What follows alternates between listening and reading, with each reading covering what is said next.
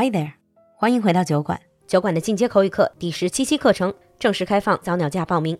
除此之外，近期我们也准备推出高级口语辩论课程 B2 Plus，专为 B2 以上的口语达人准备。快来酒馆打造更优秀的自己吧！咨询课程请联系小助手，微信号是 l u l u x j g，l u l u 就是露露，x j g 是小酒馆的汉语拼音首字母。我们在酒馆等你。Now on with the show. Welcome everyone to Geek Time. This is Brad. How are you doing, Lulu? Hi, Brad. So in this advanced episode about dark web, mm-hmm. exciting, exciting. Oh yeah. you promised to tell us a, a few stories and also like cautionary tales. Mm-hmm. So we'll start off. uh, We'll talk a little bit about one of the most famous sites on the dark web.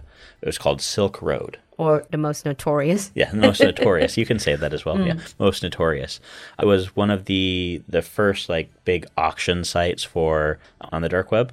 And originally, the guy who started it said he wasn't planning on selling illegal things on the site or having let, allowing illegal things on the site. Let me stop you there for a bit. When I was preparing for this, I did do a little bit of research on the Silk Road. yeah. And then I found some people were calling it, some Chinese writers were calling it the dark version, the dark and illegal version of Taobao. Mm-hmm. Is it a sort of idea? It's still like an e commerce website, it just sells really, really illegal stuff. Well, I, it sold lots of illegal stuff. Yeah. At first, he said he was going to not allow that type of stuff, but I think when he saw the dollar signs, he was just uh, said, "Okay, do whatever you want to do."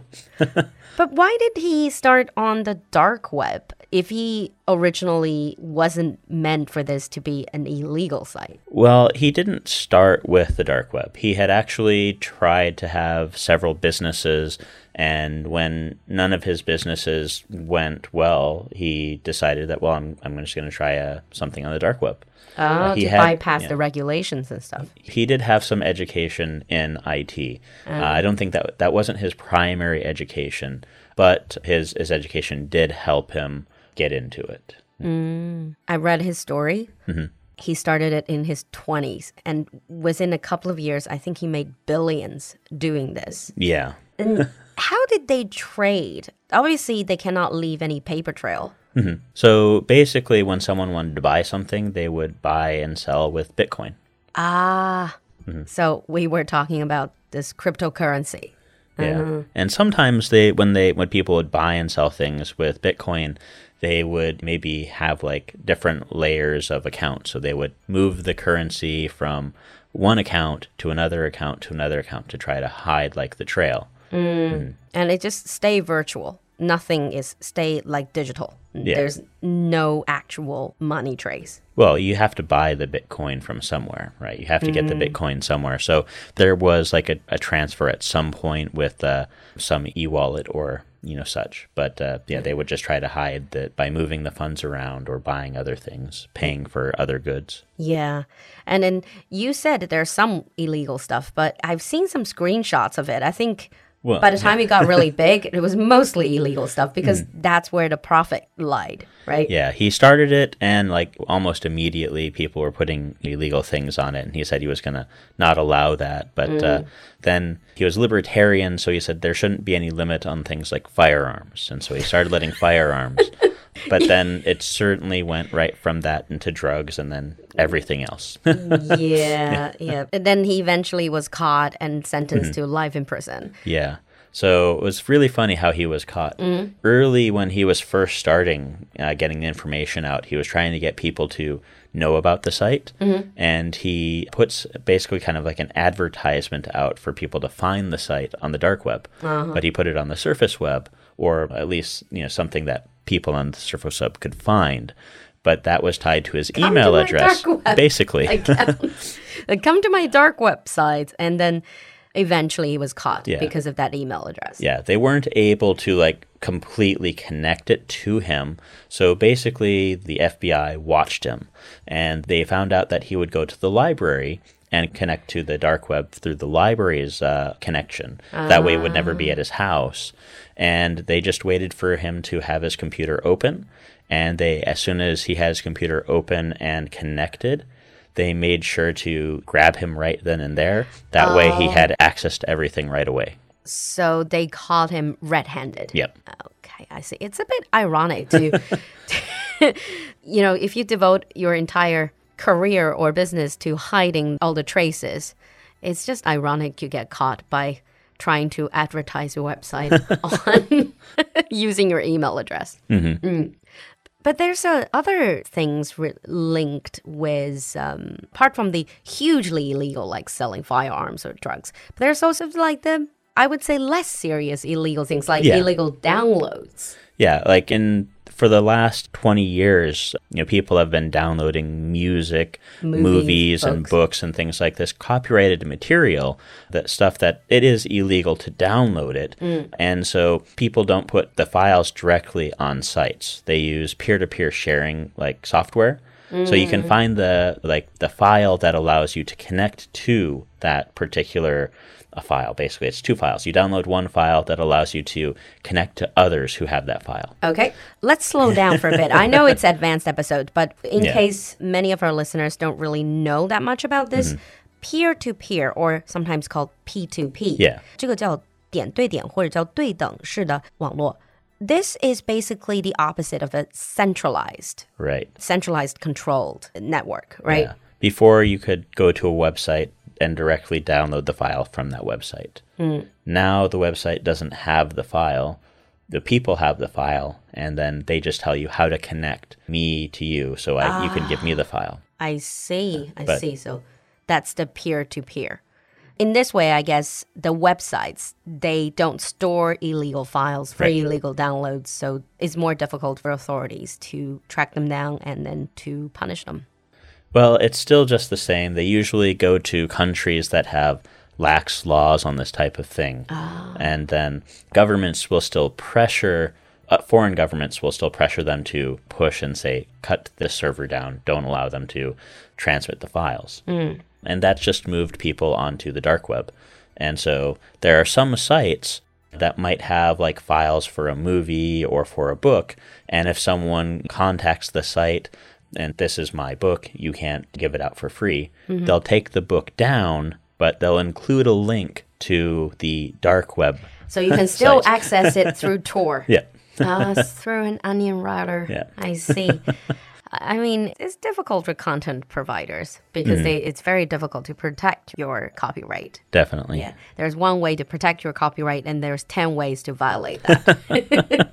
but previously, in the basic episode, I started the whole discussion by asking you if dark web, the dark, mm-hmm. means it's evil. So, what do you think? Do you think the dark web is intrinsically evil or filled with ill intentions? Not at all. Like uh, it was started by the U.S. Navy. There's a few other, like the Department of Defense. They wanted to have this like internet, and they wanted to have it as a way to transmit data more securely. But if they're the only ones that are sending data over the dark web, then it makes it easier for other people to find this data and try to decrypt it because they know exactly where this data is coming from. It's Oh coming from government agencies, right? And so rather than just only have themselves using it, they allow everyone else to gain access to it through tools like Tor. And uh, by allowing them to gain access to it, there's a lot more data being transferred over the network. Okay, I get it. And this way it's hidden, and their data is harder to find. It's hidden in plain sight. Yep. So instead of trying to go to a remote place to hide your treasure, you just you just try to encourage everyone around you to dig for the treasure together. And then in that way, and people don't know who is who. They Right. don't really know where the most important data lies. Okay, sounds interesting. I have to say, sounds very interesting. Yeah. And so, government surely sounds like government makes use of the dark web. Yeah, government uses it because they want to transmit data securely. Mm. News websites have started to use this as a way to get information from whistleblowers.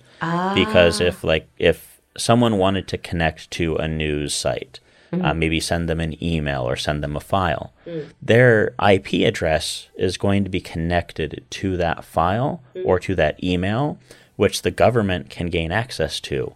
or you know and so they can find out who sent that file which can put whistleblowers in um, Danger. in danger and so the tor allows people to or a dark web allows people to send files to news organizations at their like their drop sites and this way that no one can find out who sent the file I see. So, for example, if I witnessed a crime, Mm-hmm. but my life is being threatened if I actually whistleblow on Yep. that crime, then I can just use dark web. I can use Tor to Mm-hmm. cover my tracks. Yeah. And then they will still, the authorities or people who should get the information can still get the information, and I don't have to reveal my identity. right I see. I see. But having said all of that, the last bit of our dark web talk is although we discussed all this, but dark web is not something you really should try. Yeah, you definitely. So when you go to the dark web, there are sites that you might use, you know, like I mentioned, the whistleblower sites. You don't want to just go to random sites on the dark web. Hmm. People have gone, got the Tor router, you know, the Onion router, and gained access to the dark web, and then started using that to go around and and kind of like just see what they could find on the dark web. Out of curiosity. Yeah, and but when that happens, is there are websites on there that are set up by hackers. There are websites on there that are set up by people with nefarious intentions. And so, if you connect to their site, they could basically put a file onto your computer, which allows them to track you. Yeah, they can threaten your data security. Mm-hmm. They can even just blackmail you. Yeah. Right? It happened before. Yeah. You get blackmailed just by searching on the dark web. Mm-hmm. Hmm. Well, not only that, you in some countries using the Onion router is illegal. Uh, yeah, it's just outright yeah, illegal. outright illegal. Hmm. But in countries where the Onion router is legal and something you can use, going to some websites on the dark web is completely illegal because those websites are you know something connected to a crime. And so if you go to those websites, you can also get in trouble. But you can also get uh, like you might get a stalker, you might get someone who takes pictures of you and then later sends you those pictures to let you know that they're following you now that is creepy.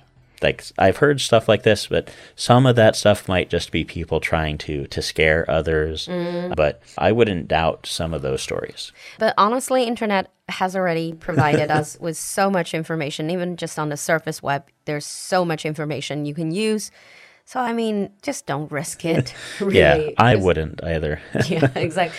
I think we're going back to that imagery of like the deep sea. Mm-hmm. Would you really want to, without any life saving equipment or like a submarine, would you actually want to just take a nosedive into the deep, dark sea? You don't. Even with like uh, some of the life saving equipment, I still wouldn't go under there. Exactly. I'll just I'll just remain on the surface of the sea. That's right. I think I'm good with Even then, I don't like the surface.